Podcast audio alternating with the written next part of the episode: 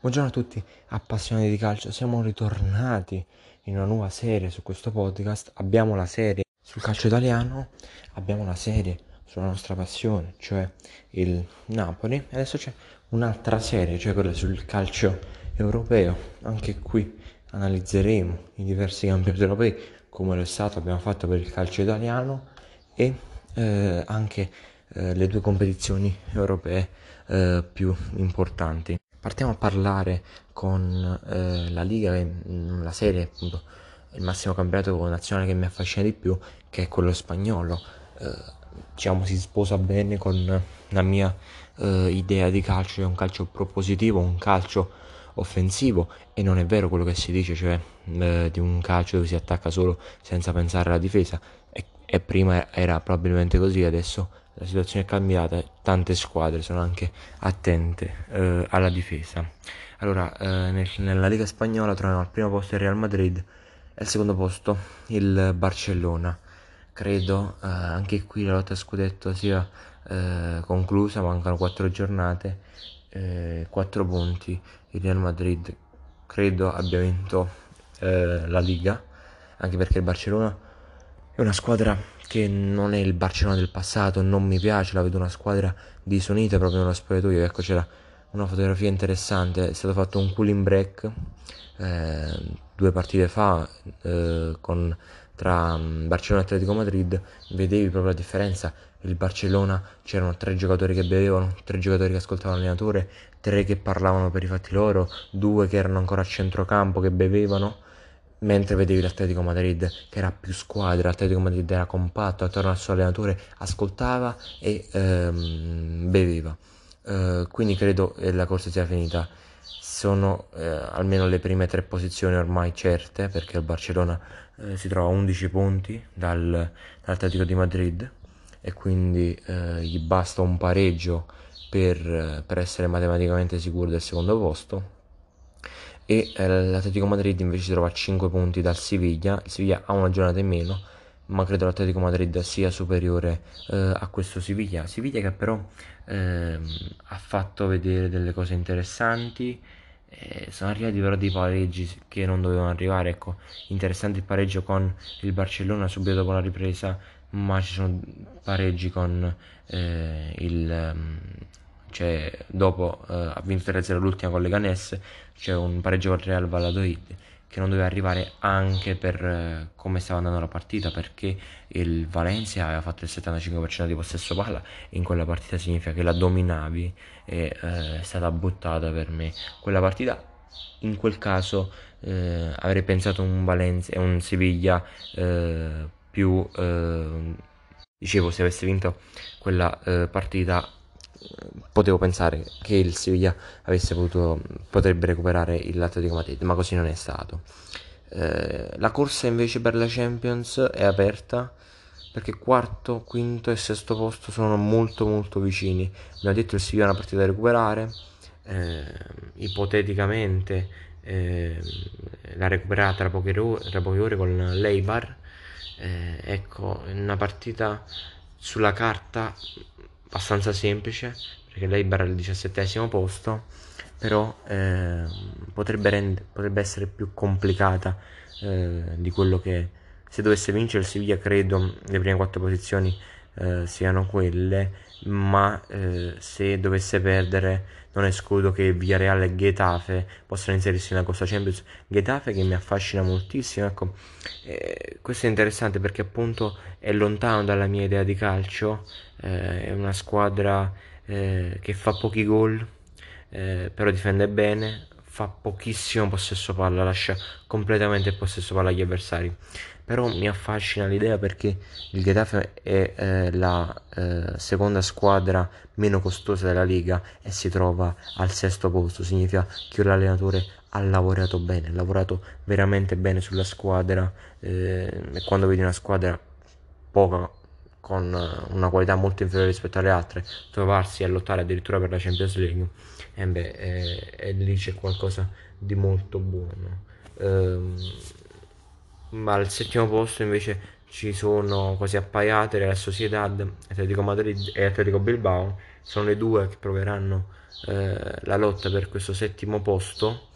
eh, perché l'Atletico Bilbao ha fatto vedere cose veramente molto interessanti, ha vinto due a zero con, ehm, con il Valencia, tre a uno col Mallorca, perso uno a zero col Barcellona e eh, con il Real Madrid e anche con il Barcellona uno a zero, però eh, ha fatto vedere qualcosa di buono durante quelle partite. Eh, per la lotta alla retrocessione l'Espanyol sicuramente eh, verrà, sarà retroce- eh, retrocederà, e credo eh, ormai, perché eh, l'Eibar, abbiamo detto, ha una partita in meno, a trentacinque punti, a sei punti dal Mallorca, e in quattro giornate sei punti sono tanti, però lascio, diciamo, una piccola luce accesa per questa lotta finale tra Mallorca e eh, Deportivo Alves, Celta Vigo e Eibar, che hanno entrambe trentacinque punti. Il Mallorca però che ha fatto vedere cose interessanti con Real Madrid, nonostante abbia perso due a zero, veramente ha fatto una buona prestazione, la vedevo concentrata, sul pezzo, una squadra che non aveva paura di uscire palla a terra, una squadra che eh, sapeva giocare. Quindi questa è la situazione. Non parleremo della Bundesliga e neanche della Liga, perché un campionato non è ricominciato, l'altro è finito, ne parleremo poi successivamente quando parliamo della Champions League, parliamo della Champions League e dell'Europa League. Eh, e Premier League, che dire, eh, la lotta scudetto lo sappiamo è matematicamente conclusa, con il Liverpool eh, campione eh, d'Inghilterra dopo trenta anni, e credo anche la seconda posizione sia ormai assegnata al City City che però veramente eh, non mi sta piacendo, eh, ha perso tantissime partite, ne ha perse addirittura più dell'Arsenal, l'ultima l'ha persa col Southampton. Eh, credo che il Southampton di certo non se la passa benissimo nella parte destra della classifica. Eh, aveva, ha costruito eh, qualcosina durante quella partita, ha giocato abbastanza bene il Manchester City, ma come è normale che sia, eh, però veramente eh, ha mostrato eh, solidità difensiva e eh, il Southampton, e poca precisione invece da parte del Manchester City, perché ha fatto ventisei tiri di cui solo nove eh, di cui solo otto scusate sono andati in porta. Lotta invece che rimane accesa per un posto in Champions League, perché sono Leicester, Chelsea e Manchester United. eh, Leicester e Manchester United rispettivamente al terzo e quinto posto sono separate solo da tre eh, punti. Credo che alla fine però eh, la spunterà, la classifica rimarrà anche in questi quattro posti uguale eh, a quella che troviamo adesso, cioè con il Leicester e il eh, Chelsea che lotteranno sì per il terzo e quarto posto, ma che eh, saranno sicure di uh, prodare in Champions League, con Manchester che arriverà in Europa League. Uh, discorso diverso invece per uh, la, la qualificazione uh, ai preliminari di Europa League. Per adesso il Wolverhampton si trova al sesto posto, ma uh, Sheffield United e Arsenal si trovano a soli il, l'Arsenal a tre punti, la Sheffield a quattro. Ecco, sarebbe interessante vedere eh, questa sfida. Io eh, personalmente mi affascina eh, per gioco come gioca eh, il, il, lo Sheffield United, quindi spero ovviamente che lo Sheffield possa arrivare al sesto posto e eh, riuscire ad agganciare la eh, qualificazione ai preliminari di Europa League. eh, Sheffield che ha anche eh, uno scontro diretto con il Wolverhampton, eh, poi ora però il Chelsea, ecco, partite difficili. Lotta per la retrocessione, ci sono tre squadre che sono immischiate: Norwich retrocesso, Bournemouth, Aston Villa e Watford devono lottare sul campo per non retrocedere, perché si trovano eh, le, le ultime due a ventisette punti e il Watford a ventotto, quindi è corsa a tre per non retrocedere. Anche qui è interessante. Ecco, al momento credo, l'abbiamo detto, il, secondo me il nostro campionato è il più interessante. Abbiamo visto nella Liga, ci sono non per, anche per la Champions, eh, ma forse la Liga è il campionato al momento più aperto, tranne lo scudetto che ormai credo sia assegnato da tutte le parti. Eh, nel nostro campionato la lotta per la Champions League è ormai terminata, eh, rimane tra tre quattro squadre quella per l'Europa League. Nella Liga invece eh, sono tre squadre che lottano per la Champions, tre squadre che lottano per l'Europa League, eh, quasi quattro squadre che lottano per non retrocedere, quindi è più interessante che al momento eh, la Liga, eh, la Liga spagnola. Eh, adesso parleremo anche di Champions, ecco, una Champions eh, che ha dato già alcuni verdetti col passaggio dell'Atletico Madrid, col passaggio del Paris Saint Germain, il passaggio del Lipsia, il passaggio dell'Atalanta, quindi le prime quattro che sono arrivate alla Final Eight di, ehm, di appunto di, di Lisbona. Però ci sono altri quattro match da giocare, che verranno giocati tutti e quattro venerdì sette agosto. Manchester City Real, Bayern Monaco Chelsea, Juve Lione, Barcellona Napoli. Ecco, Manchester City, eh, Real Madrid, la partita è andata finita due a uno per il Manchester City, ma credo che il Real possa ribaltarla, perché il Real è, eh, non è la squadra che ha perso due a uno con Manchester City, è una squadra molto più attenta, che sta acquisendo man mano una buona condizione fisica. Il Manchester City invece è una squadra eh, avvolta in confusione, la vedo, eh, se eh, prende quella giornata no, è capace di tirare sessanta volte, giocare bene, eh, girare la palla, avere il cento per cento possesso palla, tirare sessanta volte a porta, ma eh, fare zero gol o, tira, o beccare la porta solo eh, tre volte. Il discorso invece è molto diverso tra Bayern Monaco e Chelsea, eh, perché credo, sono certo, il passaggio del Bayern Monaco, eh, perché eh, ha vinto tre a zero l'andata, eh, ha dimostrato qualcosa, non benissimo, ma qualcosa ha dimostrato in Bundesliga, però da capire la condizione, ecco perché il Bayern Monaco ha finito di giocare eh, un po' di tempo fa, il, l'ultima partita eh, non, non in Champions League ovviamente, è stata eh, il ventisette di giugno, quella con il Wolfsburg, è stata vinta quattro a zero, quindi praticamente a un mese quasi di inattività, un mese, quasi un mese e mezzo di inattività il Bayern Monaco. La, anche qui eh, va fatto un discorso sulla partita Juve-Lione, eh, perché eh, il Lione ha vinto uno a zero all'andata eh, in casa, eh, però anche qui il campionato francese non è ripreso, il Lione si sta continuando ad allenare, ma non può organizzare amichevoli, quindi può organizzare amichevoli solo in casa, ma quella è una cosa diversa, è un allenamento, quella non è una partita vera con delle ambizioni vere, degli obiettivi veri, ma non credo possa essere un grande vantaggio per la Juve. Credo vincerà la Juve, ma non credo sia un grande vantaggio, perché eh, sarebbe un vantaggio se eh, in una settimana devi giocare quattro volte, con, devi giocare tre volte con il Lione, e quindi il Lione non è abituato a giocare tante partite, e quindi le, su quelle tre partite perderà sicuramente, ma la prima partita non so se possa essere uno svantaggio per il Lione. Di Napoli-Barcellona ne abbiamo parlato nei, negli scorsi episodi, andiamo eh, direttamente a parlare invece dell'altra competizione europea, che è l'Europa League. Prima però voglio dare la mia favorita per la vittoria finale della Champions League, eh, credo che Eh, ricordiamo delle squadre che sono passate: Atletico Madrid, il Lipsia, il, l'Atalanta, eh, ma credo che eh, riuscirà a vincere. Credo l'Atletico Madrid farà un buon percorso in Champions League, ma credo alla fine possa essere eh, una, Spagn- una delle due spagnole a vincere questo trofeo. Credo il Real Madrid,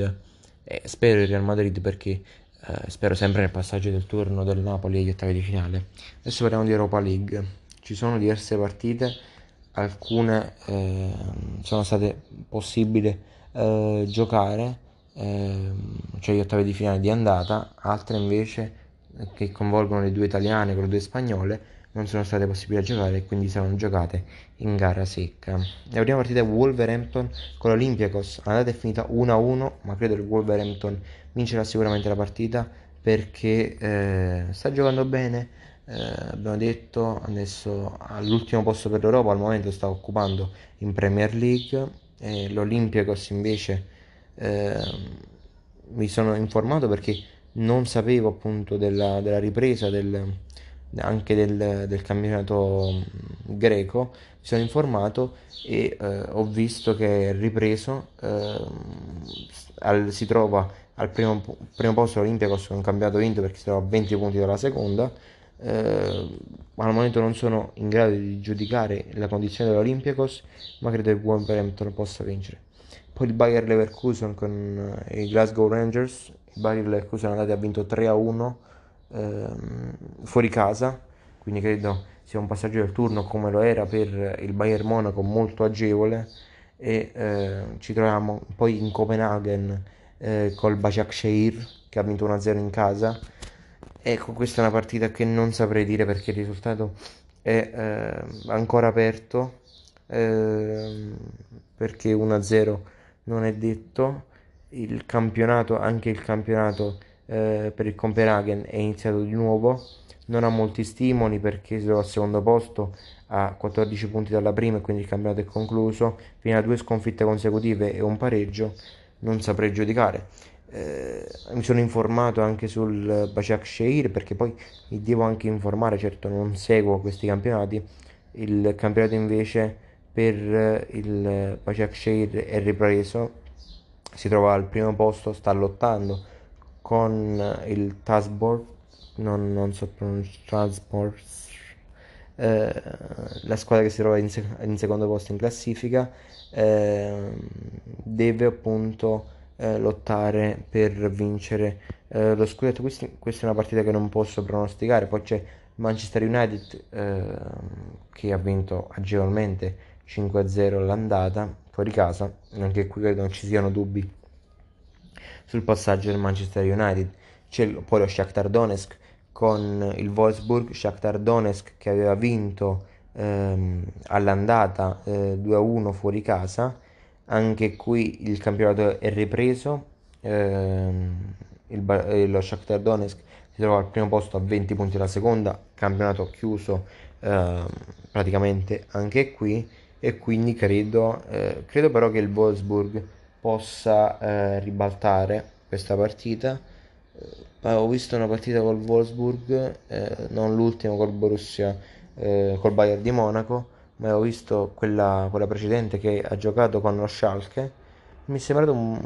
Wolfsburg che sa giocare a calcio, eh, manca eh, in tanti ruoli, manca di qualità in alcuni ruoli, ma è una squadra su cui eh,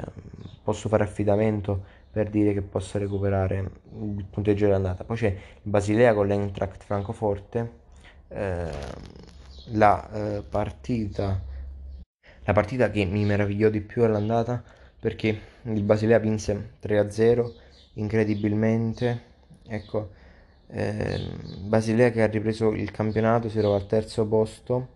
eh, a qualche punto uh, dal Sangallo, si trova a otto punti dal Sangallo che al momento era al primo posto. Eh, il campionato però eh, è praticamente finito e quindi credo anche qui eh, possa eh, è così. Anche questa è una partita molto complicata perché uh, l'Eintracht Francoforte credo sia di una superiorità al momento incredibile rispetto al Basilea, ma Eh, non posso dire perché un tre a zero fuori casa è, è molto pesante, è un risultato molto pesante e, e quindi è dif- sarà difficile per l'Eintracht Francoforte passare il turno, ma credo ci possa provare. E poi parliamo invece eh, della gara secca che si svolgerà tra Siviglia e Roma e de- tra l'Inter e il Getafe. Eh, tra la partita tra Siviglia e Roma veramente molto Eh, interessante. Abbiamo detto come il Siviglia stia giocando bene nella Liga Spagnola, ha vinto tre a zero con il Leganés. Abbiamo detto che si sì, ha pareggiato con il Real Valladolid in eh, una partita stradominata con settantacinque per cento possesso palla, con sedici tiri in porta, eh, con ventisei totali. Ha pareggiato però anche col Barcellona. E una Roma invece che non si gode veramente un buon eh, momento, ha perso ieri due a uno col Napoli, ma una partita dominata al cento per cento dal Napoli con eh, dodici tiri in porta e ventidue eh, totali, a fronte invece dei soli tre tiri a porta eh, del Roma. Ha perso prima ancora due a zero con l'Udinese, causa troppo turnover credo fatto da Fonseca. Ha perso ancora prima due a zero col Milan, e una partita invece che va segna, segnalata quella che aveva vinto quattro giornate fa con la Sampdoria due a uno, dopo essere passata in svantaggio, partita che hanno recuperato con forza d'animo, con capacità, ma una partita che non si meritavano, che eh, ha buttato via, credo, eh, la Sampdoria. Eh, Inter Getafe, e quindi credo appunto possa passare il Siviglia eh, in questa gara secca. Inter Getafe invece è una partita eh, molto importante sia per l'Inter che per il Getafe, ecco, perché eh, abbiamo detto il Getafe si trova al momento nella Liga Spagnola, abbiamo detto al sesto posto, può lottare per, per l'Europa, abbiamo detto, l'ho detto, è una squadra che mi affascina, veramente gioca bene e non mi meraviglierei se eh, facesse il colpaccio con l'Inter, eh, un Inter veramente che eh, non credo giochi al momento, non stia giocando, eh, non si sta esprimendo sui suoi livelli e non è una grande squadra. Eh, certo, nei titolari veramente ha una qualità immensa, ma eh, per giocare ogni tre giorni e avere venticinque giocatori di qualità, di, una, di grandissima qualità, e l'Inter questa rosa così ampia eh, non ce l'ha. Eh, il Getafe eh, che ecco, vediamo come l'Inter affatica, abbiamo visto come affatica in partite dove la squadra avversaria si chiude, eh, aspetta, eh, attenta, corta, undici uomini dietro la linea della palla e poi riparte. Questo è il Getafe, l'abbiamo visto col Napoli, ha perso due volte sia l'andata che al ritorno, cioè al ritorno ha pareggiato ma eh, ha perso e alla fine non ha creato neanche eh, tutte queste occasioni, e il Getafe è, è il suo modo preferito di giocare questo, e quindi credo possa mettere in seria difficoltà eh, l'Inter. Se devo dire eh, una mia favorita per la vittoria finale, ecco, non posso non menzionare Eh, il Manchester United, che qualitativamente era più forte da queste che sono eh, rimaste, ma occhio alle sorprese di eh, Siviglia e eh, anche Wolverhampton secondo me, quindi queste tre squadre veramente possono fare bene, ma credo alla fine eh, la possa spuntare addirittura eh, addirittura il Manchester United. E fino anche questo episodio vi saluto, se avete qualche domanda mandatemi messaggi vocali sul podcast, vi ringrazio e sempre forza Napoli. Buongiorno a tutti appassionati di calcio, oggi siamo nel secondo episodio della trama che parliamo del calcio europeo, eh, sono le tre, eh, è finito, sono finiti da pochi i sorteggi sia dell'Europa League sia della Champions League, nonostante mancano mancassero degli ottavi da finale da completare, ma eh, sono stati fatti i sorteggi così che eh, abbiamo il tabellone eh, completo, e oggi andremo ad analizzare proprio come sono andati questi sorteggi per le italiane ma anche per eh, le altre squadre. Partiremo dalla competizione europea meno blasonata, cioè quella dell'Europa League. Eh, il primo eh, devono completarsi ancora tante semifinali, Eh, tutte praticamente, eh, e due invece eh, non, si, non si è fatta neanche l'andata, cioè che sono le due italiane, l'Inter con il Getafe e il Siviglia con eh, la Roma. Eh, abbiamo parlato già dell'altra lotta e della condizione delle diverse partite, adesso analizzeremo solo eh, i, i sorteggi. Eh, lo Shakhtar che è abitato con il Wolfsburg, eh, era con il Wolfsburg e andrà ai quarti di finale con la vincente tra Basilea e Eintracht Francoforte. Abbiamo parlato già di quella partita e abbiamo detto che il Basilea ha vinto tre a zero all'andata ed è stato eh, motivo di sorpresa per tutti, e quindi eh, sarà una partita difficile, un sorteggio però dall'altra parte abbastanza semplice per la vincitrice tra Shakhtar e Wolfsburg. Stessa cosa per il Manchester City, Manchester United, che vincerà credo facilmente il suo quarto di finale, mentre per la situazione è diversa, perché nel caso di passaggio con il Getafe anche in questo caso si troverebbe in semifinale, ma il Getafe non è una squadra da sottovalutare, è una squadra che sa giocare, eh, sa correre, è una squadra intelligente. Eh, il quarto di finale più difficile invece è capitato proprio alla Roma, perché eh, incontrate Wolverhampton, che per me è una squadra che ha le potenzialità per arrivare eh, fino in fondo a questa competizione. Deve prima cercare di superare il Siviglia, squadra non semplice che sta facendo una buona liga, non ha riniziato benissimo ma sta facendo una buona liga, e poi c'è Wolverhampton in caso di quarto di finale, e, e beh, quella è una partita veramente tanto eh, difficile. La vincitrice del, della prima, del primo quarto di finale andrà contro quella terza, quindi ipoteticamente la vincitrice tra Shakhtar e Wolfsburg incontrerà eh, l'Inter o il Getafe probabilmente, perché credo quello sia il l'ottavo di finale più importante. Dall'altra parte il Manchester United eh, incontrerà e beh, il quarto di finale, abbiamo detto più difficile e più aperto, è proprio il quarto, anche secondo me eh, anche se secondo me eh, il Siviglia ha più possibilità di tutti, quindi potrebbe essere una semifinale eh, Manchester-Siviglia, una Wolfsburg-Inter, eh, quindi eh, sarà una bella Europa League, sarà una bella estate. Eh, chi lo sa che questo format appunto della Final Eight di gara secca non possa essere eh, ripreso anche eh, l'anno prossimo o nei prossimi anni. Adesso andiamo alla competizione però più importante, quello che ci interessa maggiormente è eh, la Champions League. Eh, abbiamo tre italiane, ecco, siamo, quasi tutti sono già di quattro ottavi di finale, altre quattro devono essere eh, completati. Ho sentito dire sorteggio difficile per gli italiani, in realtà non è così, perché se tu arrivi a dei quarti di finale di Champions League non puoi prendere le squadre di eh, un basso livello, ci sono tutte squadre di un, di un livello molto buono. Eh, il primo quarto di finale è la vincente tra Real e Manchester contro la Juve o il eh, Lione. Credo la Juve vincerà, abbiamo detto, contro il Lione, riuscirà a ribaltarla, anche se il Lione ci potrà provare perché ha tempo per preparare questa partita, ha tempo per capire come giocarla al meglio, ha tempo per vedere i punti deboli di questa Juve che non è perfetta, già l'abbiamo detto. E l'altro invece, l'altro ottavo di finale eh, che ha visto trionfare il Manchester eh, all'andata per due a uno, ecco, potrebbe essere vinto dal Manchester, ma il Real sta, sta veramente giocando bene, quindi credo quella è una partita veramente aperta. Il secondo quarto di finale invece sarà tra Lipsia e Atletico Madrid. Qui l'Atletico Madrid avrà certamente la meglio e per me al momento, visto anche il sorteggio, resta la favorita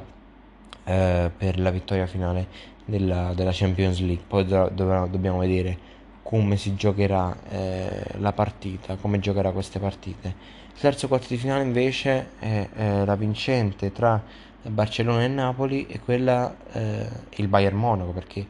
ci sarebbe un ritorno col Chelsea, ma eh, chiusa tre a zero all'andata allo Stamford Bridge, e di certo non ci saranno possibilità per il Chelsea di recuperare quel punteggio eh, dell'andata. È un discorso diverso per il Napoli, perché il Napoli per me ha il cinquanta per cento delle possibilità di passare, il cinquanta per cento di non passare. Ecco perché Eh, bisogna essere realisti. Certo, la rosa del Barcellona è una rosa più forte, eh, ma dobbiamo, essere, dobbiamo vedere anche il lato positivo. Giocare in uno stadio di centomila persone, centomila, significa vedere centomila sediolini vuoti, eh, può fare un effetto veramente negativo per il Barcellona e molto positivo invece per il Napoli, perché c'è differenza tra vedere uno stadio di ventimila persone vuoto e uno di centomila, e poi la carica che ti davano quei centomila nelle partite eh, in casa. E quindi sarà una partita veramente, spero, bella. Poi spero anche che il Napoli riesca a vincere ed arrivare eh, ai quarti per la prima volta nella storia con il Bayern Monaco. Altro quarto di finale interessante, quello tra l'Atalanta e il Paris Saint Germain, anche se credo la favola dell'Atalanta è piaciuta a tutti, una bellissima favola, ma credo il Paris Saint Germain eh, vincerà questa partita. La qualità è troppo superiore, hanno un mese però non possono giocare, ma mh, non sarà un, un grande svantaggio, eh, hanno un mese per preparare questa partita, osserveranno l'Atalanta, eh, osserveranno il modo di giocare dell'Atalanta, una squadra che comunque eh, ecco, fa meno gol di prima da quest- durante questa ripresa, eh, ha fatto per le prime due partite come la, aveva finito il, um, prima del Covid, cioè altissimo livello, eh, qualità giocate, poi i ritmi sono un po' abbassati normalmente, anche perché la, la rosa dell'Atalanta non è una rosa eh, lunghissima, giocatori di qualità in panchina, ma non è una rosa eh, lunghissima, quindi si è, abbass- si è abbassato un po' il ritmo eh, dell'Atalanta, che comunque resta una grandissima squadra, ma il Paris Saint Germain credo possa vincerlo. Eh, riguardo alle semifinali, sono state sorteggiate eh, la vincente tra eh, Juve e Manchester o Real Madrid e eh, contro la vincente tra eh, Barcellona-Napoli e Bayern Monaco. Eh, ecco, è interessantissimo nel caso, eh, mi, fa, mi fa piacere pensare questa cosa, perché eh, potrebbe essere un ritorno importante per il calcio italiano. Invece pensare di una Juve che vince con, rimonta il Lione,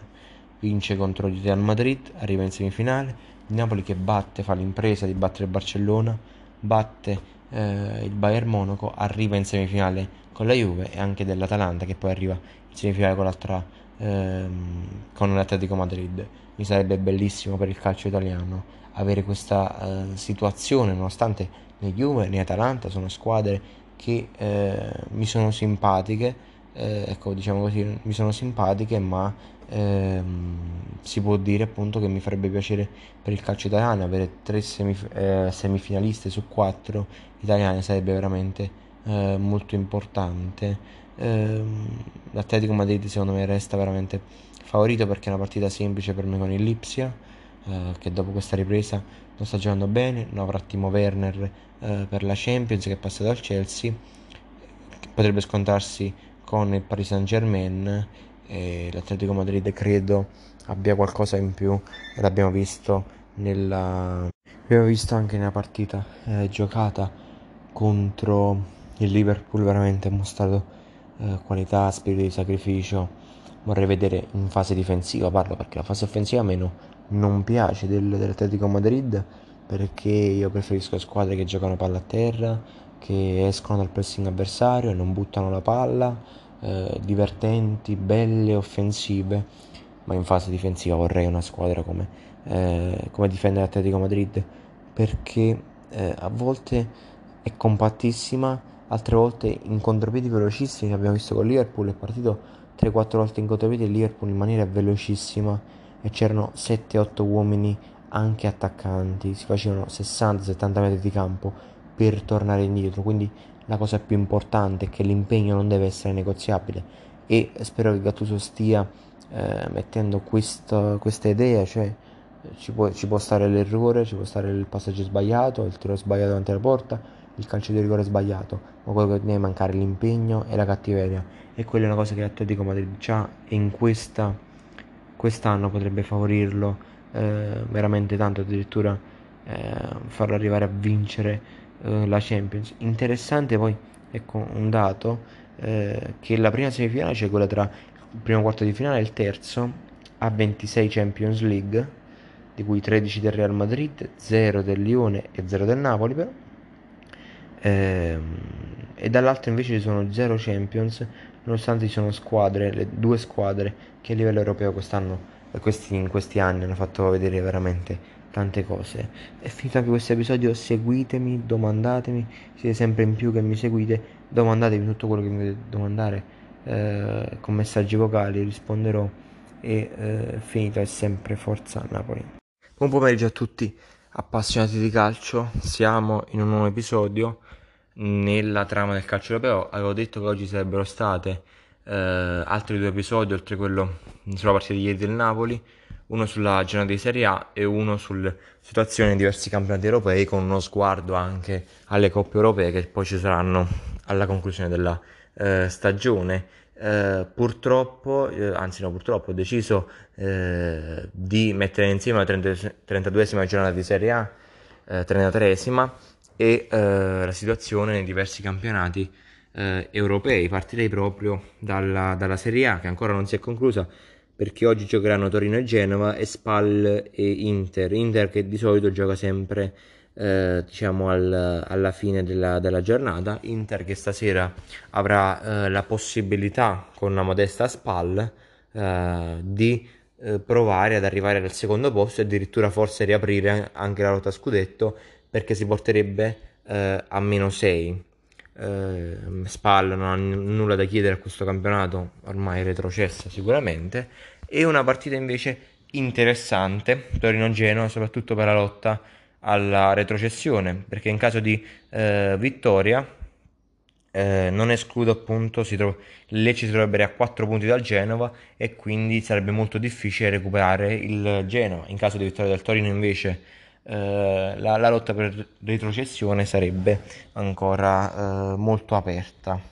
La prima partita di questa uh, trentatreesima giornata è Atalanta-Brescia, la solita Atalanta uh, che veramente non si stanca mai, uh, è arrivata a novantatré gol, uh, eh, ma ha ancora cinque giornate da giocare e può battere per adesso il record di gol dei campionati europei, che è arrivato al cento il, del Bayern Monaco. Certo, il Bayern Monaco eh, gioca trentaquattro partite nel campionato e non trentotto, eh, quindi eh, l'Atalanta avrebbe comunque quattro giornate in più, ma comunque sono numeri pazzeschi dell'Atalanta. Veramente non si stanca di segnare, incredibile, perché sul sei a uno continua a giocare, eh, sul cinque a uno scusate continua a giocare, e poi arriva addirittura alla tripletta di Pasalic. Poi eh, si abbassano tanto i ritmi, ehm, Gasperini capisce il momento, fa entrare tanti giovani, fa esordire qualche giovane, qualcuno invece aveva giocato poco, li fa giocare, mm-hmm. C'è Colley, eh, giovane interessante, eh,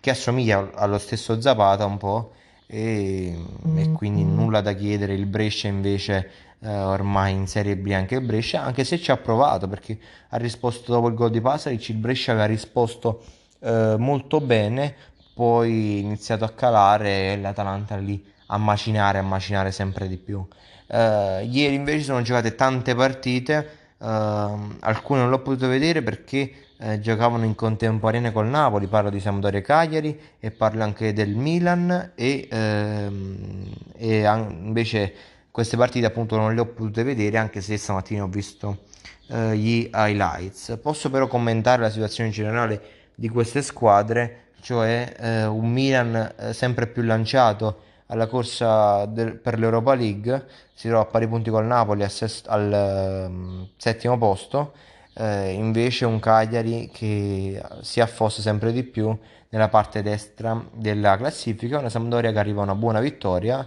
per trovare una certa continuità eh, di, di risultati. Il Parma che era partito molto bene eh, contro il Milan, eh, aveva segnato Kurtic, poi è iniziato a salire il Milan con un Çalhanoğlu scatenato, ha fatto due assist e un gol, veramente scatenatissimo Çalhanoğlu. E, ehm, e un Ibrahimovic invece che eh, ha fatto vedere qualcosa, ma non ha giocato di certo la sua miglior partita. Eh, le altre tre partite invece molto più interessanti, eh, quelle della Roma, quelle della Verona, e soprattutto parlo di Juve Sassuolo, la partita più bella secondo me eh, del weekend. Eh, Sassuolo, già ne abbiamo parlato de- della forza di questo Sassuolo, che due giornate fa cambiò nove giocatori, una giornata fa cambiò nove giocatori e la qualità rimase eh, invariata. Eh, veramente il Sassuolo si dimostra una, una forza di questo, di questo campionato. Eh, aveva vinto, veniva da quattro, veniva dalla vittoria con la Lazio, dalla vittoria con il Bologna, dalla vittoria col Sassuolo, con il Lecce scusate, e dalla vittoria con la Fiorentina, e poi prima c'era stato solo il, il doppio pareggio con l'A S Verona e eh, Sassuolo. Eh, Sassuolo che forse deve trovare un po' più di solidità difensiva, certo stava giocando sempre con la Juve, eh, Juve invece che credo sia la più scarsa eh, degli ultimi dieci anni, perché aveva subito così tanti gol solo eh, nel, nell'anno di, del Neri, eh, che la Juve arriva al settimo posto, si trova al primo posto al momento solo per la qualità dei giocatori, perché la Juve rimane per qualità la prima rosa, eh, la rosa più forte eh, del nostro campionato, eh, ma non sta giocando sicuramente bene. E, mh,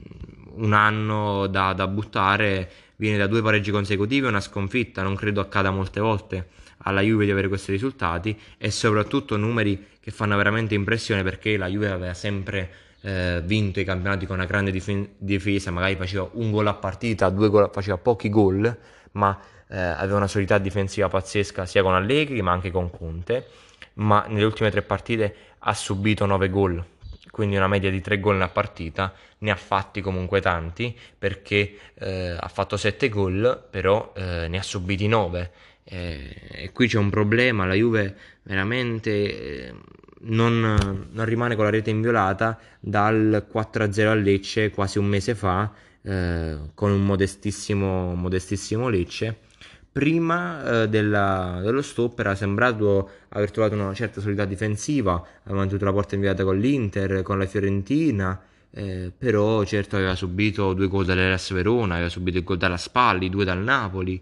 e quindi la difesa quest'anno eh, veramente da, da, da buttare secondo me per, per la Juve. Eh, situazione invece eh, diversa per la Lazio, la Lazio ormai in confusione eh, più totale, la squadra di Gotti invece che si dimostra una buona squadra, una squadra solida, eh, si è salvata, ha mostrato eh, a sprazzi della, della qualità. La partita è stata abbastanza equilibrata quella tra Lazio e Udinese, ma Lazio invece eh, da, anche, que- anche questa da, da buttare. Certo, abbiamo detto, se non ci fosse stato questo stop la Lazio avrebbe vinto lo scudetto, perché giochi una volta a settimana, puoi fare, ti puoi permettere anche di fare pochi cambi, due cambi, un cambio, ma devi giocare ogni tre giorni, sei obbligato a fare cinque cambi, sei obbligato a fare sei cambi, e la Lazio questa rosa lunga eh, non ce l'ha, si, quando cambia perde tanta tanta qualità. Uh, e quindi Lazio ormai fuori dalla lotta scudetto e credo ormai indirizzata verso il quarto posto e lotta a due per,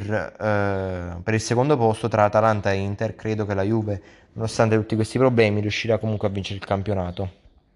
Invece per l'Europa League si qualificherà sicuramente a Roma e il Milan, il Napoli già qualificato. Eh, interessa poco questo finale di campionato, solo per prepararsi eh, soprattutto fisicamente, non mentalmente, alla sfida eh, con, con il Barcellona. Abbiamo detto, la zona di retrocessione dipenderà tutto dalla partita di stasera. In caso di vittoria del Genova, il Lecce eh, anche qui finirà la lotta per la retrocessione e il Lecce eh, andrà quasi sicuramente eh, in Serie B. Eh, situazione diversa nei diversi campionati europei, con il Liverpool che ha matematicamente vinto lo scudetto già da molto tempo, ma che non sta offrendo eh, prestazioni di qualità come ci ha abituato a vedere. Infatti nelle, nelle ultime cinque sono arrivate due sconfitte, di, di cui una quattro a zero col Manchester City, una due a uno ieri con eh, l'Arsenal e un pareggio con il Barley. E, e anche qui ha mantenuto poche volte la porta inviolata eh, il Liverpool, eh, solo in occasione del quattro a zero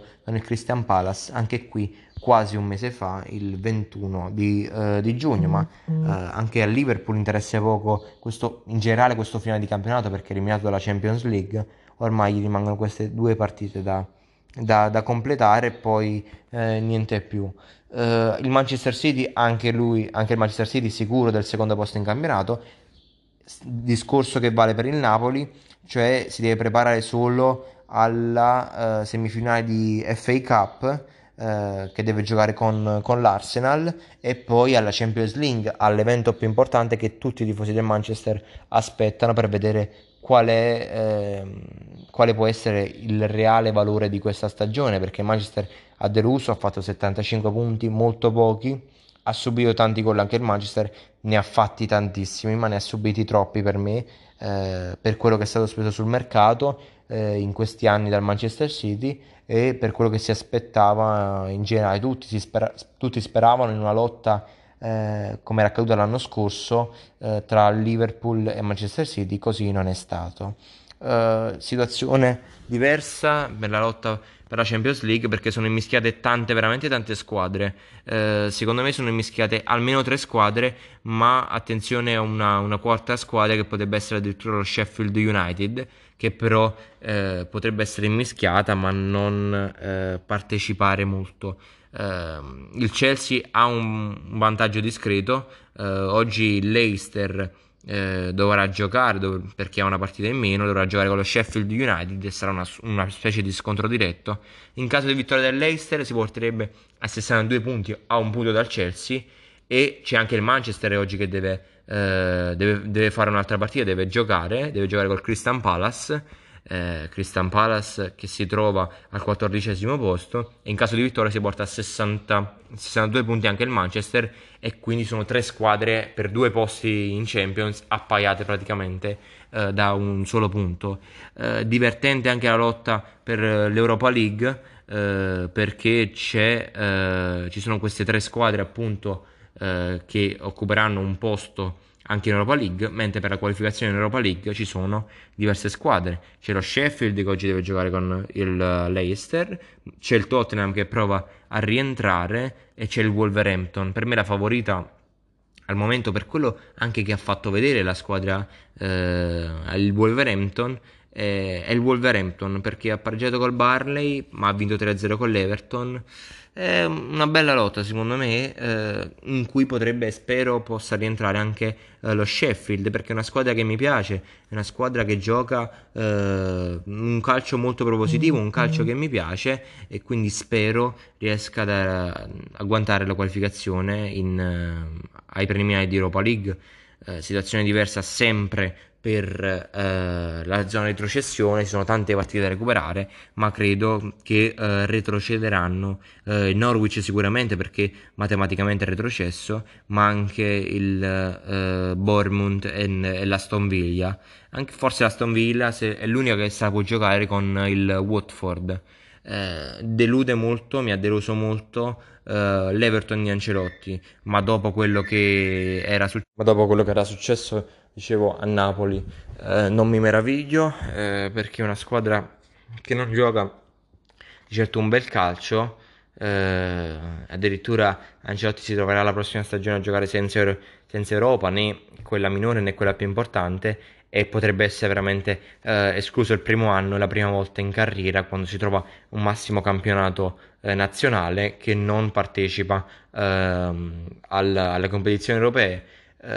ecco, veramente disastroso, ha perso tre a zero Wolverhampton, ha vinto solo con Leicester che mh, con, la, con la partita giocò una bella partita, eh, la, la dominò Leicester, ma un, Liverpool, un Everton che sembrava appunto di saper sfruttare quelle poche occasioni che eh, gli sono capitate. Eh, quindi questa è la situazione, e squadre ad esempio come Burnley, Everton, Southampton, Newcastle, Crystal Palace non hanno più nulla da chiedere a questo campionato, e quindi incontrarle potrebbe essere molto facile per alcune squadre, quindi favorire eh, degli scontri. Uh, la situazione in Liga invece vede un Real Madrid ormai campione, perché gli basta uh, fare lo stesso risultato del um, Barcellona o migliore, quindi se Barcellona perde uh, il Real Madrid si può contare, contentare anche della sconfitta, ma se, vince, se vincono entrambe uh, il Real è campione di Spagna, uh, incredibilmente, uh, perché secondo me il Barcellona quest'anno aveva le possibilità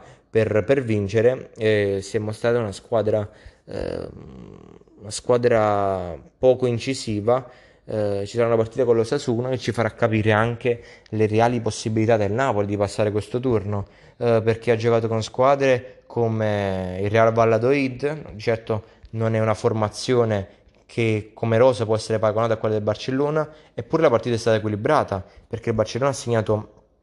eh, un unico gol con, con Vidal, e il Real Valladolid ha fatto tredici tiri, il Barcellona nove, di cui il Real Valladolid cinque in porta, il Barcellona sei, quindi è stata una partita equilibrata. Eh, stessa cosa eh, vale per la partita contro l'Espanyol, è vero il Barcellona ha il massimo del possesso palla, settantacinque la partita con l'Espanyol, settantasette quella con il Real Valladolid, ma anche, col, anche con l'Espanyol il Barcellona un solo gol, nove tiri totali per il Barcellona, undici per l'Espanyol, due tiri in porta del Barcellona, tre addirittura per, ehm, per l'Espanyol, quindi ha fatto addirittura più tiri in porta. Eh, certo poi quando hai dei giocatori con quella qualità, eh, stessa, come il, vale lo stesso discorso fatto per la Juve, è difficile perdere certe partite quando hai giocatori di una qualità eh, i migliori nel loro ruolo, è difficile perdere certe partite. Eh, l'unica partita che mi è piaciuta eh, giocata eh, dal Barcellona nei, negli ultimi tempi è eh, proprio quella con eh, dove era? Era quella con il Villarreal, perché eh, ha mostrato eh, ecco lì di saper dominare la partita, nonostante concede qualcosa in difesa, eh, concede non tanto ma concede qualcosina, concede in difesa, eh, ecco mi è sembrata la partita migliore, dominata sugli aspetti dei tiri totali, di quello in porta, e eh, ecco il Barcellona deve capire forse che si può avere anche meno possesso palla ma vincere le partite in maniera eh, più larga. Eh, la situazione nelle altre zone della classifica eh, vede il, l'Atletico Madrid e il Siviglia appaiati a sessantasei punti, e sono le squadre che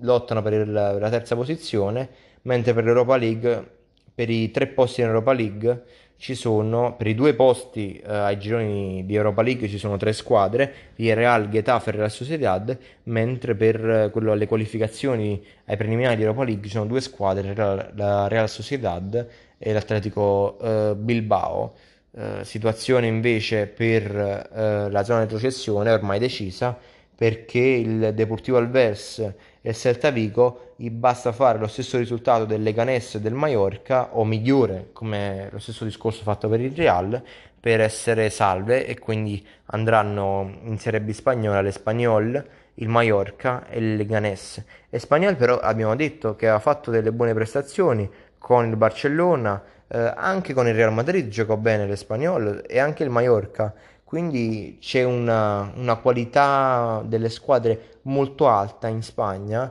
Il Mallorca gioca veramente una bella partita con il, con il Real Madrid eh, e anche quella con, eh, con il Barcellona mi, mi piacque molto. La, la vi, l'ho vista e gioca molto bene il, il Mallorca, però ormai è deciso. Eh, si trova a trentadue punti, a quattro punti dal Deportivo Alavés, con due giornate eh, alla fine del, del campionato. Quindi eh, possiamo analizzare anche le diverse situazioni delle coppe europee. Quindi ci troviamo con questi risultati a parlare eh, di, eh, di Manchester City Real, che sarà la partita forse eh, una delle più combattute, paragonandola forse a quella del Napoli, perché Bayern Monaco Chelsea sarà una passeggiata per il Bayern Monaco, un amichevole per prepararsi a questi altri, quest'altro mese di stop che ha dovuto sopportare Bayern Monaco, e la Juve che dominerà eh, a Lione. Quindi saranno due partite interessanti, due ottavi, quello del Manchester con il Real il sette agosto e quello del Barcellona con il Napoli. Eh, ovviamente spero che passino vivamente il City e il Napoli, ovviamente, anche se eh, sarà, sarà molto difficile. Eh,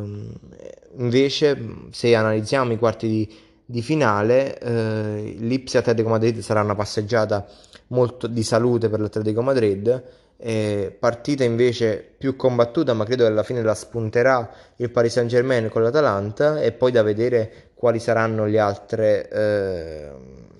le altre che parteciperanno ai quarti eh, di, di finale. Eh, le partite saranno interessanti anche in Europa League. Inter Getafe secondo me e Siviglia Roma sono de- delle partite bellissime, saranno partite bellissime da vedere.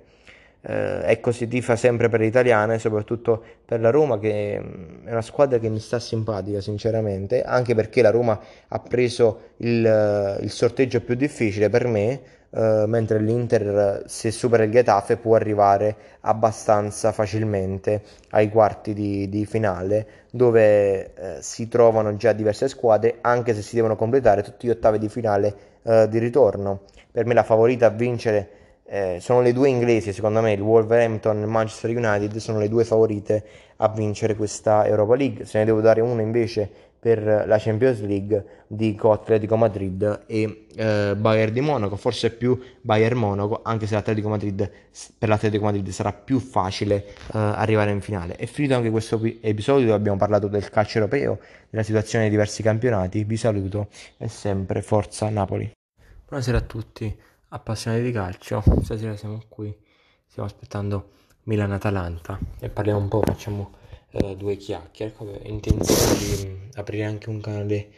eh, Twitch per fare delle, eh, delle dirette live, così che appunto non possiamo eh, solo parlare post, quindi mi ascoltate dopo, ma possiamo parlare anche in live, come potete scrivere cosa ne pensate. Andate a seguirmi calcio eh, trattino basso azzurro uno. Eh, parliamo di Milan-Atalanta, parliamo in genere, in generale poi di quello che sta succedendo. Infatti questo episodio viene caricato eh, diciamo nel filone del calcio europeo, proprio perché eh, oggi si parla di tanti argomenti e quindi non mi sento di metterlo né in, né in quello del Napoli né in quello del calcio italiano. Eh, parliamo Del, dell'argomento più importante, cioè della partita. Eh, ci troviamo di fronte a due squadre che sono più in forma nel nostro campionato. Eh, la, la, il Milan è quella sicuramente più in forma, eh, l'Atalanta invece comunque però sta mantenendo una media eh, altissima, eh, ed è una partita interessante perché il Milan, nel segno di Ibrahimovic, non ha mai perso durante questa ripresa, e neanche l'Atalanta eh, ha mai perso, Milan che ha pareggiato solo con Napoli e, eh, e Spal, incredibilmente quel pareggio con la Spal, eh, e adesso ci sarà una partita importante per capire le ambizioni del, del Milan del futuro e per capire quanto è realmente forte questa Atalanta quando incontra una squadra eh, che lavora bene, eh, che sa far correre l'avversario, quindi eh, sarà una partita veramente interessante. Eh, sono già uscite le formazioni, andiamo a leggere insieme. No, ancora non sono uscite, mm, credo di no, eh, poi vediamo, parliamo per molto tempo, quindi usciranno sicuramente. eh, E quindi questa è una partita che per la classifica non, non serve a nulla, forse serve solo al Milan per cercare di consolidare questa zona Europa e per puntare al quinto posto, perché il Napoli ormai qualificato eh, grazie alla Coppa Italia non si interessa più del campionato, anche se ci prova, e la Roma invece sta cercando di, di, di qualificarsi. Per l'Atalanta eh, non credo sia, ci sia una possibilità di riaprire il campionato, ma sia una possibilità per consolidare la sua posizione in classifica, in alto al vertice. Ricordiamo l'Atalanta novantacinque gol, eh, ha fatto... Eh, meglio anche addirittura del, del Napoli di Sarri, quindi incredibile eh, numeri sta avendo questa Atalanta. E Gomez invece può continuare nella sua striscia di assist, è a sedici, eh, solo Messi per il momento ha fatto meglio eh, di lui nei top cinque campionati eh, europei, quindi una classifica ormai delineata, quasi delineata, quella della Serie A. Eh, c'è solo uno scontro, cioè quello tra Atalanta e Inter, per vedere chi arriverà al secondo posto, ma per il resto per una classifica dovrebbe rimanere ehm, pressoché uguale. Parliamo anche delle altre notizie che ci sono avute nella giornata di oggi e nella giornata di ieri. Eh, ieri si è parlato tanto di questo arrivo del padre di Messi eh, a, a Milano, ecco, vorrei commentarla. Ecco, io sono uno di quelli che non credeva nell'arrivo di Ronaldo a, eh, lo dico sinceramente, nell'arrivo di Ronaldo alla Juve, quindi sbagliando, perché credevo non potesse pagare la Juve i soldi dello stipendio di, eh, di Ronaldo, come non credo possa pagare l'Inter Messi. Ecco, le posizioni però sono differenti, credo che su Messi ci siano pochi dubbi, eh, perché si parla di un calciatore che percepisce trenta milioni, trentadue milioni eh, netti di stipendio. Con la nuova legge, quindi con le agevolazioni fiscali, Messi eh, potrebbe, diciamo, avere, l'Inter soprattutto potrebbe avere le agevolazioni, e quindi diventerebbero lordi non più sessanta, che era il cinquanta per cento, ma diventerebbero quaranta quarantacinque milioni,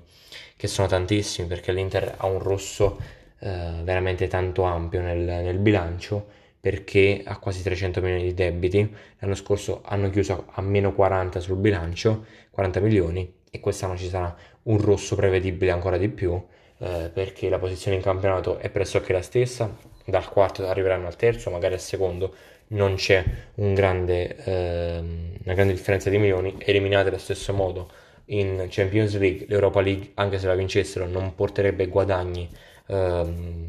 guadagni commerciali e guadagni dai diritti tv eh, esagerati. E ricordiamoci che quest'anno l'Inter ha speso i sessantacinque milioni di Lukaku, ha speso Eh, i soldi per Eriksen, soprattutto per lo stipendio di Eriksen, i soldi per Godin, eh, ha, pag- ha dodici milioni in più da pagare a Conte, e ricordiamo che l'Inter sta ancora parla- pagando eh, Spalletti, quindi un prevedibile rosso anche l'anno prossimo potrebbe portare addirittura, secondo me, a trecentocinquanta o trecentosessanta milioni di debiti. E questo l'ho detto già in altri episodi, per me è ingiustissimo, perché una squadra eh, che ha trecentosessanta milioni di debiti per me non può essere, non deve essere iscritta al campionato successivo, eh, perché è vero, eh, Steven Zhang ha una disponibilità economica eh, incredibile e può sicuramente coprire quel buco di trecentocinquanta milioni, ma deve coprirlo. Se può coprirlo deve, deve farlo, eh, perché una squadra non può, eh, ecco, ma credo anche non sia giusto coprirlo, perché mh, bisogna rimanere con i conti giusti, perché allora eh, il calcio andrà in una direzione sbagliata, perché eh, se squadre come ad esempio il Manchester City, come il Paris Saint Germain, hanno, eh, che hanno eh, dei presidenti molto facoltosi eh, e quindi che possono coprire qualsiasi buco eh, di bilancio, e beh, allora significa che quelle squadre diventeranno sempre più ricche, sempre più ricche, e le altre invece eh, sempre più povere. Questo non credo, non credo sia giusto, eh, perché eh, significa che squadre con presidenti, ad esempio come il Napoli, ecco sì, eh, Aurelio De Laurentiis ha tut- totalmente i suoi ricavi provenienti dal Napoli, e quindi il Napoli non potrà mai fare un rosso in bilancio, non potrà mai essere in negativo, perché un rosso in bilancio già li ha fatti ma è in saldo positivo, non potrà mai essere in saldo negativo perché altrimenti eh, De Laurentiis non potrebbe ricoprire Quel, quei soldi. Ecco, credo sia ingiusto, perché allora eh, una squadra eh, può comprare Messi, può comprare Ronaldo, può comprare Neymar, tanto c'è il presidente che facciamo un rosso di eh, novecento milioni, facciamo un rosso di un miliardo di euro, tanto c'è il presidente che ce li mette e quindi noi siamo tranquilli, eh, e credo sia ingiusto. Il fair play finanziario forse avrebbe dovuto eh, funzionare un po' per questo, quindi per capire quando c'è un grande rosso, di sistemare e di punire le cose eh, dove ci sono, eh, e quindi non, non ha funzionato l'idea del fair play finanziario. Abbiamo visto il Manchester City punito, non doveva partecipare a due anni per la Champions League, ha fatto ricorso il Manchester City, una multa di dieci milioni che eh, hanno fatto dei calcoli, il presidente del Manchester City riesce a pagare per quello che guadagna in circa due ore, quasi un'ora e mezza, eh, quindi veramente una multa eh, vergognosa. Eh, per me non bisognava permettere a Manchester City di iscriversi alle competizioni europee, e allora forse la prossima volta ci avrebbe pensato meglio a spendere tutti quei soldi uh, sul, sul mercato. Quindi abbiamo parlato di Messi, che non credo sia realizzabile, uh, credo si parlava di Messi, di questa clausola nel contratto uh, dove Messi può liberarsi a zero, ma il problema, abbiamo già detto, non è il costo del cartellino ma quello dell'ingaggio. Il costo del cartellino non credo per Napoli, Inter e Juve non sia un problema per quello di nessun giocatore, eh, perché so, almeno in Napoli utilizza un sistema di ammortamento, eh, ammortizzamento scusate, del, del costo del, del cartellino. Eh, il primo anno al cinquanta per cento lo mette a bilancio al cinquanta per cento, il secondo e il, scusate, il primo anno al quaranta per cento, il secondo al trenta per cento, il terzo al venti per cento e il quarto al dieci per cento. Quindi stessa cosa vale per Osimhen, arriverà per cinquanta milioni più dieci di bonus, o cinquantacinque più cinque, eh, com- calcoliamo sessanta, quindi sessanta per quaranta eh, fa duemilaquattrocento, diviso cento fa ventiquattro. Il Napoli il primo anno per Osimhen metterà a bilancio solo ventiquattro milioni, e quindi non significa pagare molto meno. Se il Napoli avesse comprato Messi avrebbe messo ottanta milioni a bilancio, il Napoli può permettersi quella cifra il primo anno.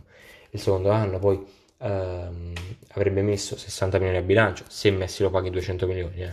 Uh, questa è sempre la domanda. Quindi il costo del cartellino non è un problema uh, per, per nessuna squadra. Notizie del giorno è che Osimhen ha firmato, praticamente l'hanno detto tutti, l'ha detto il suo entourage, uh, che saprà arrivare l'ufficialità di Osimhen al Napoli. C'è stato Uh, il, anche il giornalista uh, francese che è convinto di Osimhen al Napoli, c'è uh, l'ex C T della Nigeria uh, che parla del Napoli, il vice ambasciatore della Nigeria che parla del Napoli, uh, quindi significa che è fatta. Ecco, però questa è un'incognita, è un'incognita uh, perché per me un giocatore che paghi sessanta milioni deve fare la differenza sin da subito, sin dalla prima partita, sin dalla prima amichevole, al primo allenamento deve fare veramente tanta, tanta differenza, eh, e credo, però io sono fiducioso perché eh, De Laurentiis non ha mai speso così tanti soldi per un calciatore, perché fa un investimento non da sessanta, perché gli dai, si parla di cinque milioni di euro di eh, ingaggio, quindi per cinque anni eh, ipoteticamente fa un investimento di ottanta milioni da novanta milioni, e quindi eh, De Laurentiis per spendere certe cifre significa che il giocatore ha delle qualità eh, credo importanti, e ci spero, eh, spero che abbiate qualità importanti, non siete tanti tifosi, eh, speriamo che esploda, così eh, tra due anni lo rivendiamo. Ecco, siamo diventati troppo fanatici di, di questi bilanci, Eh, di queste plusvalenze. Io spero che Osimhen faccia benissimo, a Napoli faccia trenta gol l'anno prossimo, o quaranta o cinquanta, eh, e che ci rimanga eh, per tanto tempo facendo tutti questi numeri. Quindi io non spero mai che un calciatore arrivi, faccia bene e se ne vada, eh, e per carità è l'idea del club e di tanti club anche importantissimi a livello mondiale, eh, anche eh, per citarne qualcuno, eh. Anche Lipsia ha questa idea, anche il Manchester City, anche l'Atalanta nel suo piccolo. L'Atalanta lo fa più con i giovani della primavera, però eh, è quella l'idea, quindi il player trading. Ma io non spero mai che un giocatore rimanga un anno a Na- faccia bene e rimanga un solo anno a Napoli. Io spero sempre che i giocatori eh, rimangano il più, per più tempo possibile, fin quando riescono a dare il cento per cento e fin quando riescono a, a meravigliare, fin quando riescono a giocare benissimo. Eh, e quindi questo è. Eh, domani ci sarà la partita del Napoli, ancora, ci vuole ancora un po' di tempo invece per la partita del Milan. Non so se sono uscite le formazioni, ancora no, mancano credo tre minuti, la danno di solito un'ora prima della partita. Dicevo, domani sono partite, quella col Genoa e dell'Inter può essere interessante soprattutto in chiave salvezza, in caso di un incredibile risultato favorevole al Genoa, si parla di pareggio o di vittoria, eh, potrebbe ormai eh, essere, no, potrebbe manca, mancherebbe ancora un punto da fare nelle ultime due per essere matematicamente salva. Il Napoli invece che ha forse il vero test prima di Barcellona, eh, perché io ho detto che queste due, Sassuolo e Inter, sono eh, le, le partite più importanti guardando a Barcellona, eh, perché io come partita con la Lazio farei giocare anche i giovani della primavera, perché ha sei giorni nel Barcellona e devi già star lavorando per il Barcellona, perché devi arrivare lì eh, con un'idea diversa, devi arrivare lì pronto, devi arrivare lì senza paura. Ci deve essere tensione, non ci deve essere paura. Quando c'è paura eh, sbagli, quando c'è tensione, rispetto per l'avversario, che è un avversario di, di qualità mondiale, eh, allora significa che puoi fare qualcosa, si può fare qualcosa di, di interessante. Uh, e quindi mh, ah, tutti aspettano ovviamente eh, quel, quel giorno lì, il giorno più importante forse, dove può cambiare non solo la stagione del Napoli ma anche la storia del Napoli, perché il Napoli ai quarti di finale eh, di, di, di Champions League non c'è mai, di Champions League o Coppa dei Campioni non c'è mai arrivato. E poi, se abbiamo già detto, se superi il Barcellona, beh, lì devi puntare eh, ad arrivare fino, fino alla fine, fino Eh, nonostante hai il, eh, nonostante hai il Bayern Monaco dopo, poi potresti avere una tra City, Real eh, o Juve, eh, però de- do- devi cercare di arrivare fino, fino in fondo. Io, io credo una finalista certa, eh, ci sarà una finalista certa che è l'Atletico Madrid, credo, o il Paris Saint Germain, ma credo più, più l'Atletico Madrid, eh, che potrebbe arrivare in finale probabilmente, una tra Bayern Monaco e, e Manchester City. Eh, ecco, parliamo invece di un altro giovane che secondo me è interessantissimo. Eh, ho rivisto la partita di ieri con l'Udinese, eh, tra l'Udinese e Juve, e ho visto un numero dieci argentino veramente infuocato, che è Rodrigo De Paul. E beh, Rodrigo De Paul eh, può fa, fa la differenza in campo, fa fatta una differenza, e io non so cosa stia aspettando il Napoli per prendere Rodrigo De Paul, perché è un giocatore che ha classe, ha qualità, ha quantità, eh, anche se al Napoli certo serve un giocatore alla Haaland, quindi per uno come Veretù, o per citarne qualcuno che piace a Gattuso, eh, Bakayoko o che sì, eh, e quindi, ma io un giocatore come De Paul lo prenderei veramente eh, subito, perché è un giocatore di una qualità immensa. Ecco, eh, la part- ci vuole ancora tanto tanto tempo per la partita, eh, noi stiamo parlando un po', stiamo trovando tanti eh, argomenti di, di cui parlare. Interessante eh, quello del, diciamo, di un ex preparatore del, del, del Napoli, cioè ha detto che eh, per lui il Napoli riuscirà a passare il turno perché conosce Gattuso, conosce come preparerà, preparerà quella partita, e conosce e sa che il Napoli passerà il turno, quindi interessante. Si parla del Napoli anche di Boga e Under. Io credo Under abbia veramente una, una qualità incredibile anche lui, e se compri Osimhen e Boga, ricordiamo il Napoli deve fare tanto bene in attacco perché costruisce tanto ma non finalizza, e un giocatore come Boga, ecco, Osimhen non lo conosco molto, ma un giocatore come Boga eh, sa puntare l'uomo, sa calciare, ti, crea, ti dà tante, tantissima qualità in zona gol. Beh, al Napoli serve veramente eh, come, come il pane. Eh, e beh, Osimhen invece eh, dobbiamo giudicarlo ancora, perché qualcuno parla, dice è forte, ma chi veramente eh, si è visto una partita del Lille? Eh, io credo se qualcuno, se, se qualcuno si vede eh, le partite del campionato francese di certo non si guarda il Lille, si guarda il Paris Saint Germain, si guarda il Lione, si guarda eh, il Marsiglia, e quindi non credo ci siano tante persone che lo conoscono. Poi certo c'è qualche persona ovviamente che conosce quel giocatore, eh, ma bisogna fare di certo una ricerca di queste persone, perché credo si contino eh, sul, sulle dita di, di due mani eh, si contano sulle dita di due mani queste persone che lo conoscono, eh, e quindi diciamo eh, non possiamo giudicare, dobbiamo aspettare, ma per me sarà molto duro nei confronti suoi, come non sono stato con Losana, perché abbiamo detto ho bisogno di tempo, eh, ma Losana abbiamo pagato la metà di Osimhen ipoteticamente, eh, invece sarò duro nei giudizi con Osimhen, perché un giocatore così vi fa la differenza sin da subito. Uh, spero, certo ci sarà il, c'è l'incognita che lui non gioca da sei mesi, spero si stia allenando a casa, non si stia solo riposando, si stia allenando per quanto può a livello fisico, uh, spero uh, si, si faccia trovare, addirittura chieda uh, a Gattuso di allenarsi prima già con, uh, con la squadra o da solo al campo del Napoli, Uh, così che a Castel di Sangro possa trovarsi al cento per cento eh, nelle, nelle sue condizioni. Ultimo argomento, poi eh, ci lasciamo, c'è cioè quello di, di Napoli-Barcellona. Eh, Sam, l'abbiamo anticipato un po' prima, abbiamo parlato. Ecco, eh, il Barcellona probabilmente giocherà con, con Riqui Puig centrocampo, perché ha Vidal che ha preso il rosso su Mario Rui e Busquets che ha preso il giallo che era diffidato su Mertens. Eh, secondo me Busquets poteva prendere anche il rosso, ecco, eh, lì avrebbe cambiato la partita, perché è un fallo veramente cattivissimo su, su Dries Mertens, eh, lo fa male Mertens, infatti è costretto ad uscire dal campo, però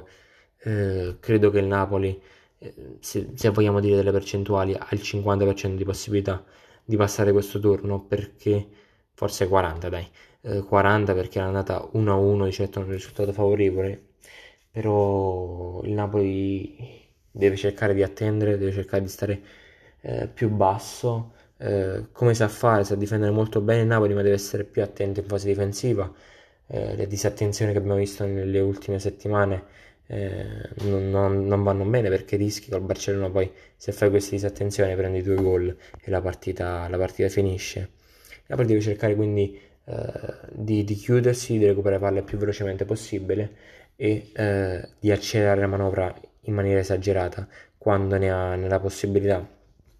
quindi senza eh, questo tiki-taka orizzontale che da un po' di tempo sta facendo il Napoli, ma cercare subito il varco in profondità. Non che non stia giocando bene il Napoli, per carità, sta giocando abbastanza bene, credo, ovviamente non ci sono le motivazioni, secondo me stanno tirando anche un po' la corda, eh, ma deve, volevo dire che il Napoli deve velocizzare l'azione tanto, quindi non deve cercare eh, l'uscita bella, non deve cercare il, il palleggio, deve cercare un'uscita pratica, un'uscita veloce e un'uscita che fa male, eh, come ha fatto all'andata del resto del Napoli, eh. Eh, certo certe volte ha rischiato addirittura nel palleggio, ma tante volte è uscita bene, è uscita con qualità, è uscita in maniera veloce e poi affondava, eh, e ha fatto male al Barcellona tante volte. eh, Barcellona che non è perfetto soprattutto in fase difensiva, io credo che sia perico- tanto pericoloso eh, Messi. Uh, abbiamo visto la goleada, visto la, la goleada che ha fatto Deportivo Alavés, e il Deportivo Alavés ha avuto, uh, ho visto le due partite, tutte e due, sia quella con la Sassuolo, sia quella con il Deportivo Alavés, ma anche le altre. Uh, il Deportivo Alavés ha fatto un errore che le altre non hanno fatto, cioè lasciare tanto libero Messi a centrocampo, lasciavano libero a centrocampo, quindi costruiva da dietro, lo lasciavano libero in attacco, quindi serviva ai compagni o calciava in porta, non è lasciato libero dappertutto, cosa che le altre squadre non avevano fatto, e per questo soprattutto parlo del, eh, dell'Osasuna, sono riusciti a chiudere il Barcellona, sono riusciti a ripartire in velocità e sono riusciti veramente a fare tanto male al Barcellona, nonostante eh, è vero sì, solo l'Osasuna eh, ha vinto contro il Barcellona, ma le altre hanno, hanno, dato, de- hanno dato dei seri fastidi al Barcellona, e sto parlando di Real Valladolid, di eh, Espanyol, di eh, eh, anche del, dell'Atletico Madrid, del Celta Vigo, dell'Atletico Bilbao, del Siviglia, tante hanno dato fastidio eh, al Barcellona quando Messi veniva lasciato solo. Ecco, se noi guardiamo le partite, le ultime, diciamo, post-Covid, dove il Barcellona ha segnato più di due gol, parliamo delle partite con la Villarreal, e eh, se noi guardiamo chi ha fatto i gol, eh, gol di eh, Ansu Fati, cioè, vabbè, c'è stato un autogol, poi il, il Villarreal ha pareggiato. Suarez, assist di Messi. Griezmann, assist di Messi, eh, gol annullato a Messi, e poi vabbè, l'ultimo gol di Ansu Fati. Se guardiamo eh, dove sono le altre partite, eh, è così, vabbè, con l'Atletico Madrid non la conto perché ha pareggiato, col Bilbao ha vinto solo uno a zero, zero a zero col Siviglia, con Leganés ha vinto due a zero, e eh, ha segnato Messi sul calcio di rigore, ha, ha fatto gol eh, Ansu Fati, ma l'azione era partita da Messi, quell'azione del, del gol di Ansu Fati. Eh, vogliamo guardare quella con Mallorca che il Barcellona ha vinto quattro a zero, eh, c'è il gol di Braithwaite con assist di Messi, c'è il gol di Jordi Alba con assist di Messi, c'è il gol di Messi, quindi partecipa tantissimo quando viene lasciato solo. Eh, c'è l'errore del Barcellona, quando viene lasciato solo fa male, perché lui fa tutto, costruisce, segna, eh, port- eh, porta la palla avanti, dribbla, crea superiorità. E quindi questo è tutto, vi saluto e sempre eh, forza, forza Napoli. Buonasera a tutti appassionati di calcio, siamo tornati in un altro episodio in cui parliamo del calcio europeo, e eh, adesso parliamo di quello che è successo in Champions League, di quello che è successo anche in Europa League. Io direi partiamo dalla Champions League. Ha vinto il Bayern, una squadra che alla fine poi se lo meritava di più, perché in questi ultimi anni, in questi ultimi otto anni di dominio in Germania, ha collezionato due triplete, eh, ha perso due finali. La squadra che per organizzazione societaria, per eh, organizzazione economica, per l'organizzazione che ha dato l'allenatore alla squadra, credo meritava eh, di vincere. Ha vinto con un Paris Saint Germain che ha giocato molto bene, si è giocato bene le sue carte. Ma direi partiamo da quello che è successo prima, eh, quello che è successo ai quarti di finale, dove ci siamo lasciati. Sappiamo che il Napoli eh, è stato eliminato. Ai quarti di finale si sono affrontati Atalanta e Paris Saint Germain da una parte la prima partita. L'Atalanta è passata in vantaggio, cambi totalmente sbagliati per Gasperini, e vince all'ultimo eh, fino all'ottantanovesimo e qualche secondo. L'Atalanta era uno a zero, poi segna Marquinhos e poi Choupo-Moting e l'Atalanta è fuori. E permetto di dire che eh, ho tifato, ecco, nell'ottavo di finale di ritorno ho tifato contro eh, la Juventus, devo dirlo perché sono sincero, non posso tifare eh, a favore della Juventus, e eh, ho tifato anche contro l'Atalanta perché mi dispiace per eh, i bergamaschi, ma una persona che non mi rispetta non eh, avrà il mio rispetto, quindi fin quando i bergamaschi, fin quando i laziali, fin quando i juventini, fin quando eh, i friuliani, eh, i veneziani, eh, i tifosi del Cagliari Mi, ci chiamano terroni di merda o ci eh, cantano cori di discriminazione territoriale, mi dispiace, ma io per le loro squadre eh, posso volere eh, o voglio tutto il male possibile, parlo a livello sportivo ovviamente, eh, quindi eh, sono stato felice che l'Atalanta ha perso. Eh, l'altro quarto di finale era Lipsia contro l'Atletico Madrid. Uh, Lipsia ha vinto due a uno con mia grande sorpresa, perché pensavo che il Lipsia senza uh, Timo Werner uh, non, non ha giocato neanche, in, è subentrato poi Schick, uh,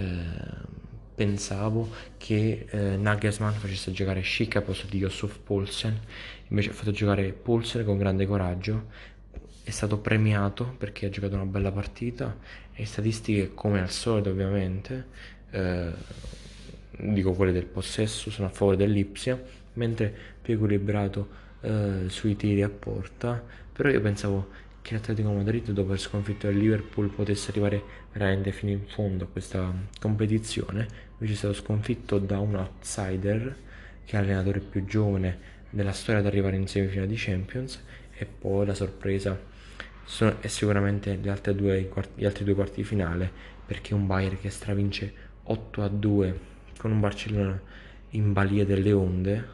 un Barcellona che fa solo cinque tiri a porta contro i quattordici del Bayern, tira sette volte in totale contro i ventisei del Bayern, veramente schiacciato eh, dallo strapotere del Bayern di Monaco, che non si accontenta e forse fa bene anche non accontentarsi. All'inizio pensavo fosse una partita più equilibrata perché ha segnato Thomas Müller, ha pareggiato l'autogol di David Alaba, e poi il Bayern ha iniziato a macinare, a lavorare, a creare occasioni, ne ha create tantissime e veramente eh, è stato, è stato micidiale sotto porta, anche di mentalità non fermarsi mai. Eh, ecco, qui c'era nata un'altra discussione, eh, è giusto umiliare una squadra così? Il Barcellona non aveva mai subito una così, così grande umiliazione, cioè perdere con sei gol di scarto, credo da tanti anni. Eh, si è aperto un altro dibattito: è giusto continuare a umiliare una squadra così o eh, bisogna fermarsi ad un certo punto sul cinque a due, eh, bisogna fermarsi, tirare un po' la corda? Eh, io sono sicuramente dalla parte di non fermarsi, perché una squadra come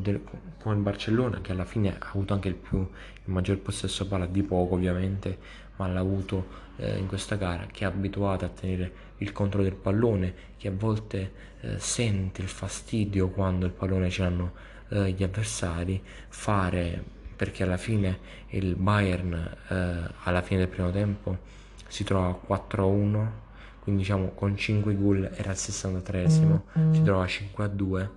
mancavano trenta minuti di partita, fare trenta minuti di melina eh, secondo me era più umiliante per il Barcellona, che, non, che subire invece eh, otto gol, quindi credo che il Bayern abbia fatto bene a continuare. L'altra sorpresa è l'altra semifinale, il Manchester con il Lione, eh, Lione che incredibilmente ancora una volta passa in vantaggio, altra sorpresa. eh, questo, questo nuovo formato della Champions League permette tutte queste sorprese,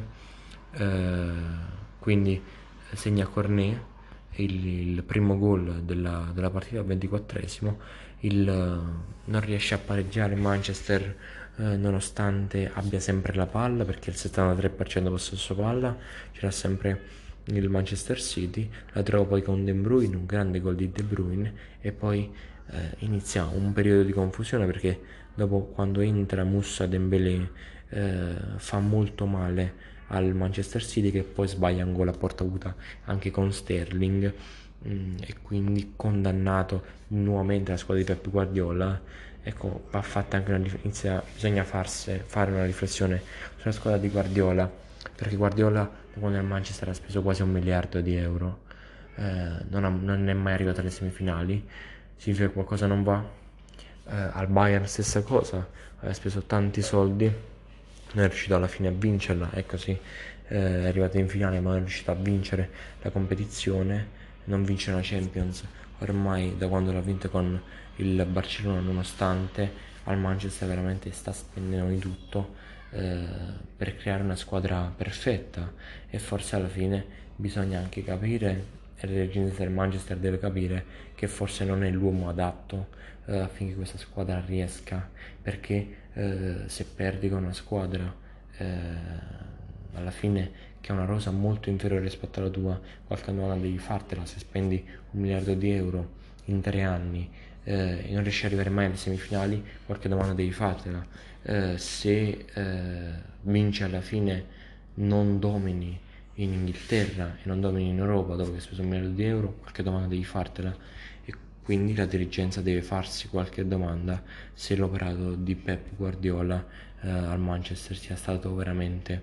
eh, buono. Eh, le due semifinali, quindi Lipsia, Paris Saint Germain, e Lione, Bayern Monaco. Ovviamente eh, questa volta, per la prima volta forse da quando è iniziata questa finalette di Lisbona, il pronostico viene confermato e vincono entrambe le squadre meritatamente tre a zero. Eh, alla fine devo dire, arrivati in queste condizioni, speravo la vincesse Lipsia di Nagelsmann, eh, che mi piace come gioca, non mi piace eh, la società, perché ho fatto tutto un discorso poi eh, sull'Lipsia, sulla, sulla proprietà della Red Bull, che forse eh, faremo un episodio che parla del calcio europeo, perché qui si parla di calcio e di come questo sistema eh, della Red Bull non mi piace eh, di gestione, perché spiego brevemente. Eh, in Germania i tifosi devono eh, avere in possesso il cinquantuno per cento del club eh, affinché diciamo eh, appunto i tifosi possano far parte anche delle decisioni della, eh, delle società del, del tedesche. Questa è una grandissima idea, per me andrebbe fatta anche in Italia, e eh, però le, eh, diciamo, i tifosi che hanno che hanno questo cinquantuno per cento del club sono affiliati, sono collegati alla Red Bull, quindi non sono tifosi del Lipsia. Eh, e questa cosa è mal vista in Germania, infatti il Lipsia è una squadra mal vista in Germania. Altra cosa che in Germania non è possibile, eh, inserire marchi, eh, sponsorizzazione all'interno del nome, quindi infatti R B non sta per Red Bull Lipsia. Eh, anche se il richiamo ovviamente a quello, ma è il Rasenball, eh, cioè sport della palla eh, a terra, che non significa nulla, l'hanno messo per, evit- per questioni burocratiche, e quindi Lipsia non è ben visto in Germania. Anche altri club, come ad esempio l'Hoffenheim, eh, hanno cercato di aggirare questa regola del cinquantuno per cento, e infatti tutti questi club in Germania, da tante tifoserie, sono eh, malvisti. Nonostante ciò però tifavo per il Lipsia, perché mi piace come gioca e mi piace anche l'organizzazione. Alla fine arrivano in finale Paris Saint Germain e Bayern Monaco, e la vince il Bayern Monaco. E anche qui c'è da fare una riflessione: a volte si spende tanto. Quanto ha speso il Paris Saint Germain? Ha speso tantissimo per Silva, per Keylor Navas, per Mbappé, per Neymar, per Draxler, eh, anche per, per lo stesso Mauro Icardi. Ha speso veramente tanti soldi, e mentre il Bayern Monaco eh, aveva Gnabry, l'ha comprato per pochi milioni, cinque sei milioni, aveva Kingsley Coman, comprato a zero, Alfonso Davis, Alaba, Boateng. Quello che è costato di più, pensate, della rosa del, del Bayern Monaco, di, parlo dei titolari, era Neuer, trenta milioni, mentre al Paris Saint Germain era Mbappé, duecentoventi milioni. Quindi a volte è importante spendere, eh, è importante sicuramente spendere tanto, ma gli acquisti devono essere anche precisi e mirati, e se li sai fare, eh, se sai fare questi acquisti mirati, a volte ti basta anche un giocatore di cinque milioni o zero, un ex a zero, parametro zero, per vincere la finale di, quest- di Champions. E con questo vi saluto. E sempre forza Napoli.